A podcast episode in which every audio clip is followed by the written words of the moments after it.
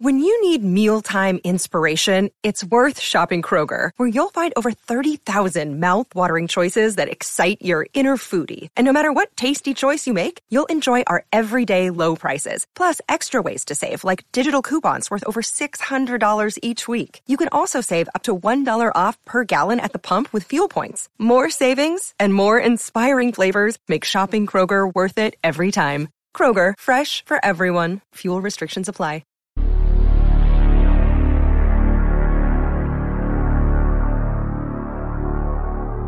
I'm excited to be joined by Timothy Alberino. Timothy is an explorer and researcher. He's also the author of the new book, Birthright. Timothy, thanks so much for joining me on Megalithic Marvels. I'm very happy to be here with you. You lived, just so people know, in Peru for several years, it sounds like. So, two things. I want to know do you have a favorite uh, megalithic site in Peru? One. And then in your documentary film series, uh, True Legends Technology the Fallen, you share a myriad of accounts that you found from Spanish chroniclers documenting the existence of giant skeleton bones that were seen in Peru. I mean, there's so many. Yeah. Either all of these guys were lying or there's something to it. If we talk about the most exquisite walls that I've ever seen in my life, that's Ollantaytambo. So in terms of the of the of the sheer precision of the megalithic walls, Ollantaytambo is my favorite site. But if you talk about just the jaw dropping enormity of the megaliths, it's Sacsayhuaman.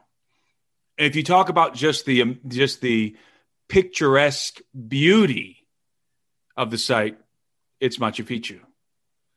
So um, really, that's how I would uh, divide those. That's how I would uh, determine that. So if we're just talking about, like I said, just the jaw dropping if you've never seen a megalithic wall and you want to be absolutely stunned, go to Sacsayhuaman. Go to Sacsayhuaman in Cusco.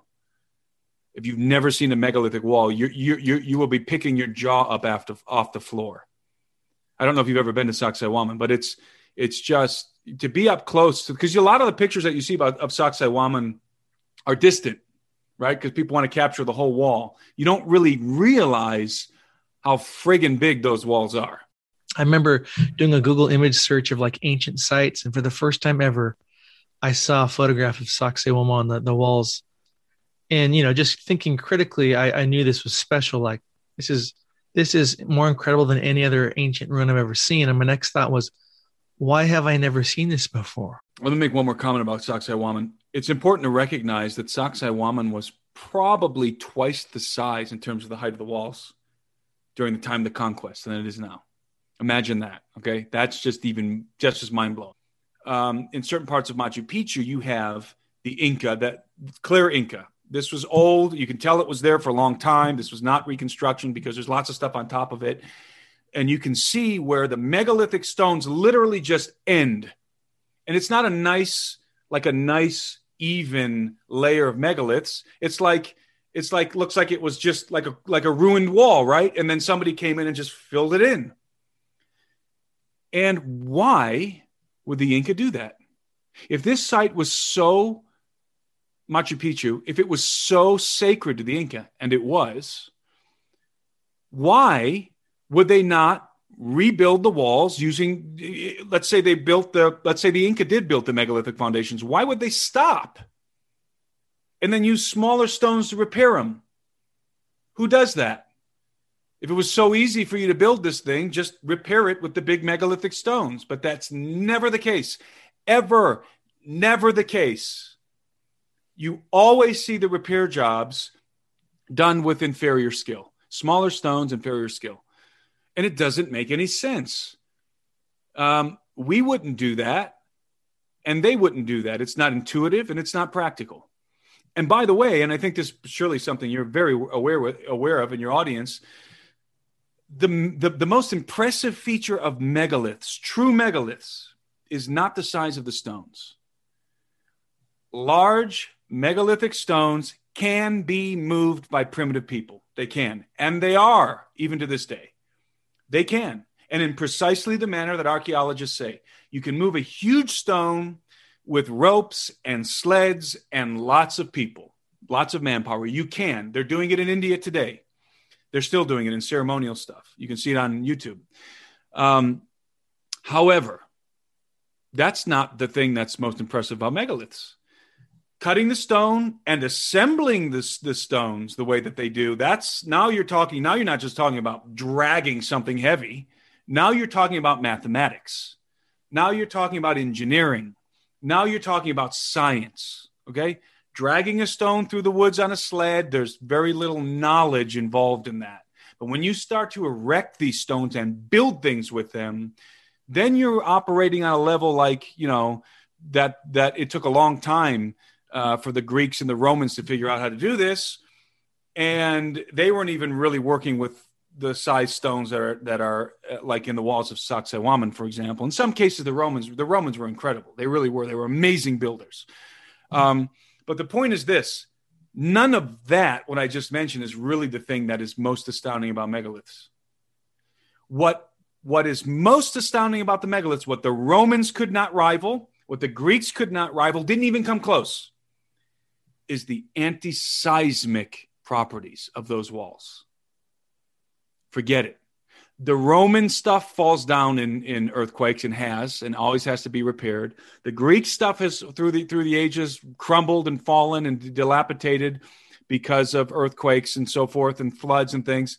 But when you are standing in front, front of a truly megalithic wall that is still pretty much intact, and remember, these walls are always going to be subject to people coming and taking the smaller portions off to build other things, right? They're always going to repurpose the walls. Whatever culture's around is going to come over. They want to build a wall, you know, around their uh, around their a field, right? What are they going to do? Are they going to go quarry new stones? No, they're going to go over to that megalithic building over there, megalithic complex, and they're going to find the stones that are manageable, and they're going to take them away. So all that you're going to be left with are the stones that are unmanageable, right?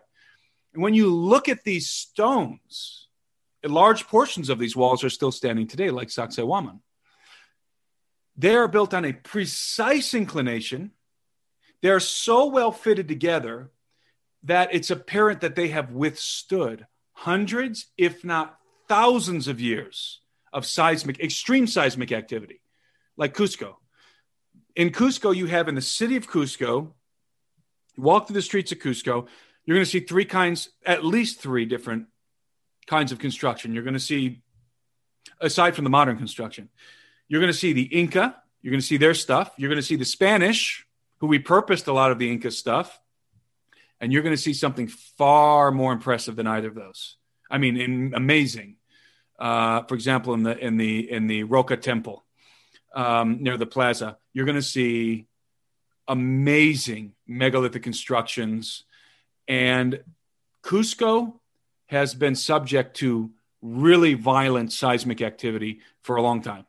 In fact, we have in the historical records um, routinely uh, massive earthquakes hitting periodically hitting Cusco and knocking down the cathedrals, right? Leveling the cathedrals, leveling the Inca palaces. But guess what doesn't fall? The megalithic walls are not moved. Why? Because they were specifically designed to withstand seismic uh, perturbations of the earth.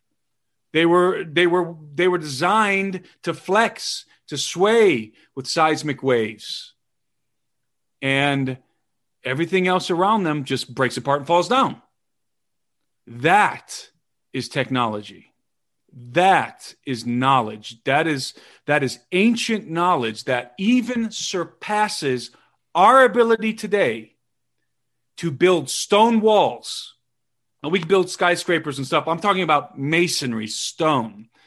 To build stone walls that would last that long subject uh, subjugated to that much uh, subject to that much seismic activity and yet still pristine that's what we need to think about when we look at these megaliths. You know, size of the stones, yeah, that's impressive. The way they're config- cut and configured, even more impressive. But the seismic, the anti seismic capabilities, the technology involved to make these walls anti seismic, the knowledge, that is where I think uh, we should be most impressed when we're looking at these walls. So tell us a little bit about these uh, Spanish chronicles talking about Peruvian giants, because again, everybody will talk about the megaliths of Peru, but you don't hear many people talking about these tales of giants. The Inca had their own legends and stuff because they were kind of presenting themselves as the superior culture among the other natives, the Inca. So you have the Inca who create their own their own mythology uh, regarding themselves. But then you have all of the other tribes around them who have a different mythology. And I think a much older mythology than the Inca these are the Aymara, the Aymara people, the Aymara people up in near Lake Titicaca in the Bolivia and in, in Peru up near Lake Titicaca. Very ancient people, the Aymara, the Aymara people.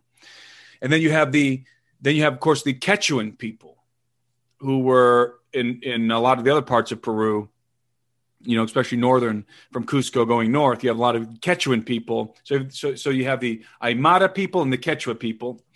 And even to this day, these two groups of people are very connected to their roots. They still speak their own language. In some cases, there's communities that I've been in, uh, Aymara communities near Lake Titicaca, where they don't speak Spanish. They only speak Aymara. That's it. Uh, and there's Quechuan communities like that in Peru. They only speak Quechuan. They don't speak a lick of Spanish. So they're very connected to their roots. Um, and they still maintain, even to this day, that the megaliths were built by giants if you talk to, you know, the Inca really didn't have commentary on the megaliths. You don't really find commentary. They don't say we built them or the, the Inca believe, although there is commentary on uh, Tiwanaku in Bolivia. Tiwanaku was believed to be built by the gods or the giant offspring of the gods, the demigods, the cyclopes, right? The cyclopes. So, so the Aymara people and the Quechuan people their mythologies always reference giants. The Inca also have mythologies concerning giants. They believe that the first race that was created by Viracocha were giants, and that those giants were destroyed in a flood. Um, but the Aymara believe that the megaliths were built by giants. The Quechuans believe that the megaliths were built by giants, the offspring of the gods in fact, in the chronic in the records, the chronicles. Now, understand that when I reference the chronicles, I am talking about the same chroniclers that the history of Peru. That that uh, Prescott, for example, who wrote uh, the Conquest of Peru, phenomenal book. Never read it. Phenomenal. Um, he used these chronicles to write the the history of Peru, and this is still the definitive history of Peru today the conquest of Peru by, by Prescott.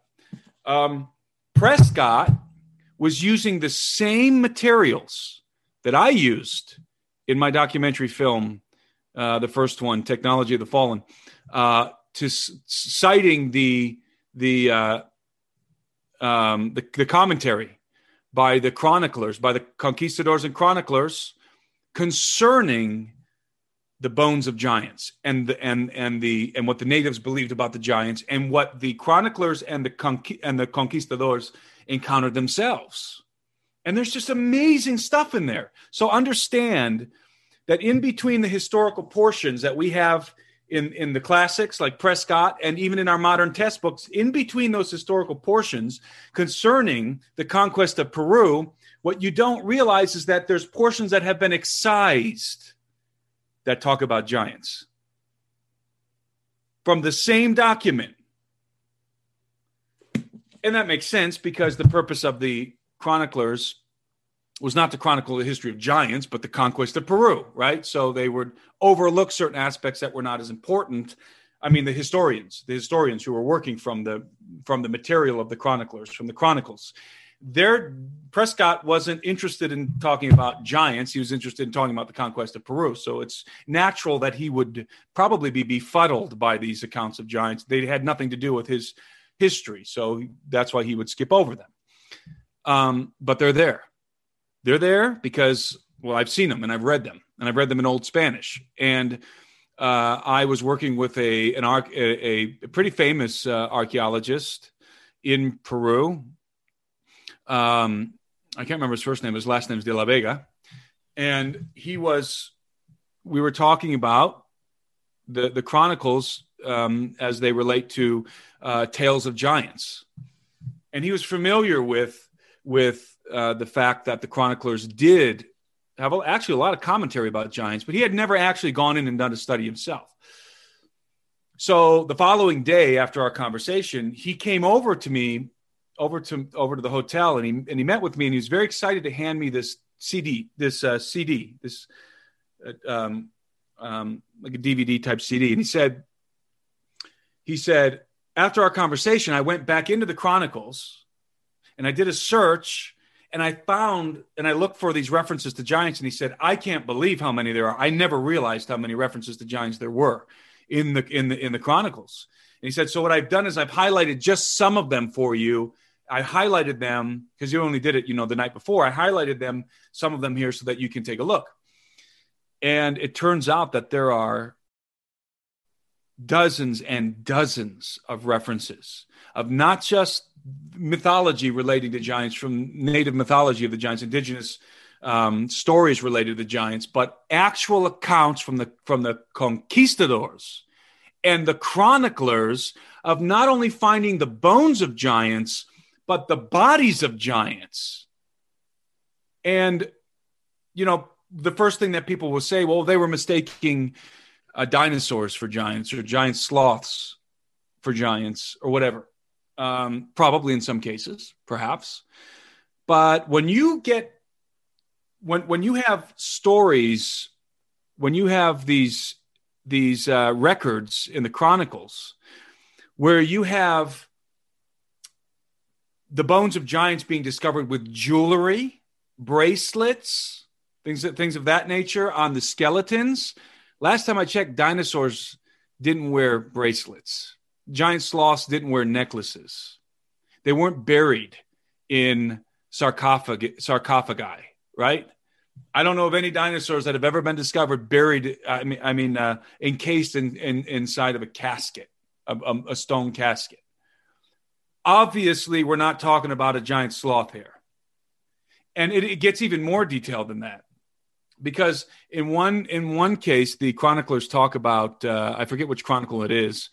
Um, I have all this in the in the first documentary film, um, but there's a, there's a there's a particular story in which Pizarro, Francisco Pizarro, the conqueror of Peru, was riding across the landscape. I believe he was heading north from Cusco with with a company of conquistadors, Spaniards, and they came across a bo- the body of a giant, the the remains of a giant, skeletal remains of a giant that had been unearthed on the bank of a river. So, in other words, the river washed it away. And they described that it like a sarcophagus, right? And then this body that had dumped out of the sarcophagus, and they said it was so large that they took their they took their rapier swords and they stuck and they stuck it through the eye socket, the, the skeletal eye socket, the cranial eye socket, and that it was so large, the head was so large that they were able to sink their rapier all the way into the head so that the hilt of their swords touched the eye socket before the point of the blade touched the back of the cranium. You know, I mean, rapiers were they varied in length, but they were not short. Rapiers were not like that. They were they were pretty long swords. So you're talking about massive skeletal remains that these guys are are reporting they that they've that they've discovered. In, in, many cases too many different stories. One of my favorite is um, and again i can't remember exactly. I want to say um, arriaga uh, that this comes from arriaga's account his chronicle that there was a there was a there was a situation in peru after the conquest in which the, the emissaries of the catholic church the priests and the bishops and so forth were going through the territory that the territory that, that that was the territory of the of the Inca and, and the native tribes in general after the conquest is post conquest and they they had a mission. Their mission was to extirpate idolatry among the natives. And extirpate means exterminate to get rid of the idolatry among the natives and, and, and, and in many cases to forcefully convert them to, to Christianity, to Catholicism. And so you have these priests, but the priests, these Catholic priests, were not going through the countryside by themselves. They were accompanied by, at least in Arriaga's case, they were accompanied by what were called the visitadores, the visitors. And the visitadores were official representations of the Spanish crown who were in Peru. So you had the you had the Catholic priests, the Spanish Catholic priests, and you had representatives from the crown, royal representatives. These people were representing the king of Spain. And one of the reasons why they were there was because the Spanish had a system worked out with the conquistadors all over the New World that a fifth, one fifth, it was called the royal fifth, one fifth of the treasure that they found went back to Spain to the king, the crown. It was called the, the royal fifth. And so you have the visitadores there accompanying the, uh, the priests on this mission to extirpate idolatry and to make sure that a fifth of the treasure, gold, the golden idols and so forth, a fifth of it goes back to the crown. So this is a very practical mission that we're talking about. And, and these guys and the visitadores were taking official records as they went along. And so, right in the midst of this operation, you have this several stories, but you have this one, my favorite story is that they came upon as they were extirpating idolatry, going from village to village. So the, the modus operandi would be they would get to the village, they would find out what the people were worshiping, what were their idols. They would gather their idols. If they were wooden, they'd burn them. If they were metal, they'd melt them down. Obviously, if they were gold, they'd melt them down and, and take the gold. Um, but whatever the, the, the natives were worshiping, they were going to destroy. They were extirpating idolatry. So they're looking for the idols. Um, and so there's this one story where they came into a village and they inquired as to what the idol, what were the gods, what were the, where were the idols, and they found out that this particular tribe of natives, community of natives, were worshiping something in a cave. And so they they they went into the cave to go and get these idols, whatever they were worshiping in the cave. And when they entered the cave, they record that there were a lot of dead Gentiles laying around so human sacrifice, right? So you have all these these dead Gentiles, so dead natives laying around, and they were shocked to discover that the natives were not worshiping, you know, some some totem pole or something, but instead they were worshiping the bodies, the carcasses of giants, giant humanoids that were that were that were erected in this cave and dressed in cumbia, it says. Cumbia is the ceremonial cloth, like the royal ceremonial cloth that the Inca would wear in the natives.